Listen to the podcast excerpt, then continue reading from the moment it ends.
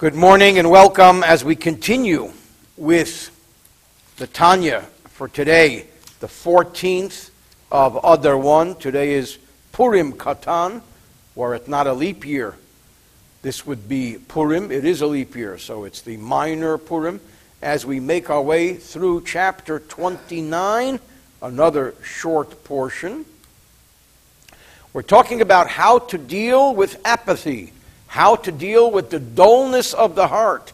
If somebody feels that they simply cannot become inspired with matters spiritual. So we learned earlier, it's a good idea sometimes to listen to the teachings of the head of the academy on high in Gan Eden in heaven.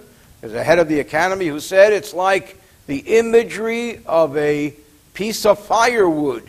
If the flame doesn't catch, you take it out, you break it up into smaller pieces. The body sometimes becomes too coarse and too thick, so it needs to be broken up a little bit.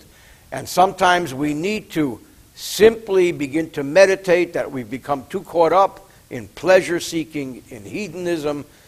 And even if we're not, because we're talking about the Beinoni, we think about it, we desire it.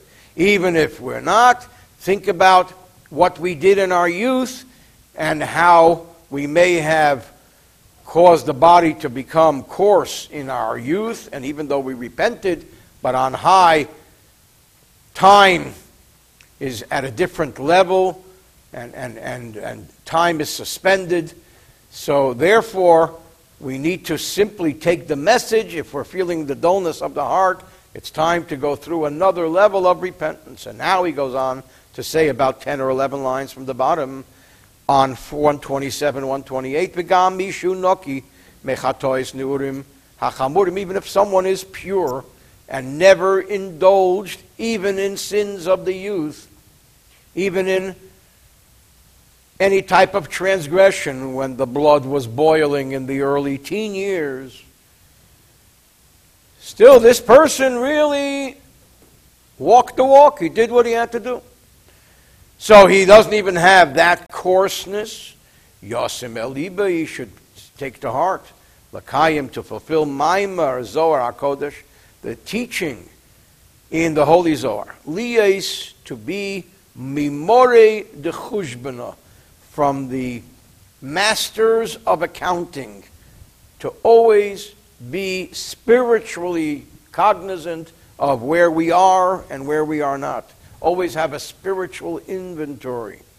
You know, there are some people economically who always know to the penny what they have and what they don't have, and they live on a budget, and there are some people who have no idea what they have, no idea what they don't have. In fact, they don't even want to know.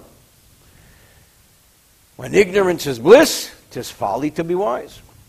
The Hainu, so a person should be a master of accounting spiritually. Lases cheshbon in to make a spiritual calculation and to ask oneself honestly to take tally mikol hamachshavos, all of the thoughts, v'hadiburim and all of the speech, v'hamasim and all of the deeds, and he covers all three garments of the soul: thought, speech, and deed. Shecholfu, which passed, the ovru, and shecholfu, which which passed through from the day of his existence, from the beginning of his life into this day, imhoyu kula mitzadakdusha. and to ask an honest question was every thought and every speech and every deed which I engaged in, was it enveloped in holiness? Did it all emanate from holiness? Or was some of it from the perspective of impurity? The Hainu, meaning specifically. Kol amachshavos, any thought, v'adiburim in any speech, v'amasim in any deeds, asher lo Hashem hema, which are not specifically godly, they are not consistent with His will, v'lavedose are not part of His service, shezehu pirish loshen sitra achra. That's the meaning of the Zohar's verbiage.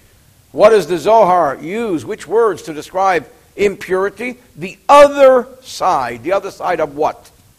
The other side of holiness can is boil out, as we explained earlier, in chapter 6. Umadaza, this is well known.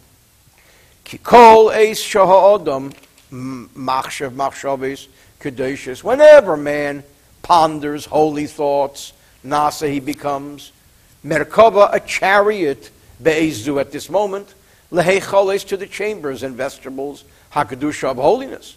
Shemehen from these chambers, from these chambers, Mushpois, flow, machshaves, halolo, these thoughts, holy thoughts emanate from holy chambers. We become a chariot, a vehicle to these holy chambers. Chain And so also, lehepach. The opposite is true, the flip side is true as well.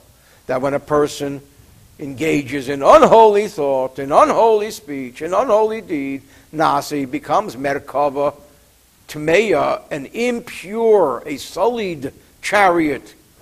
Ba'es zu at this time, lehecholis to the chambers and vegetables, hatuma of impurity, shemehem from which mushbois flow, kol machshavos rois, all evil thoughts, all negative thoughts. V'chein, and the same applies b'dibur to speech, and the same applies umasa to deed. So when we have engaged any time in our life in a unholy thought, speech, or deed, this made us a vehicle and a chariot to unholiness. This can also, perhaps even years later, bring about a dullness of the heart. End of today's Tanya portion.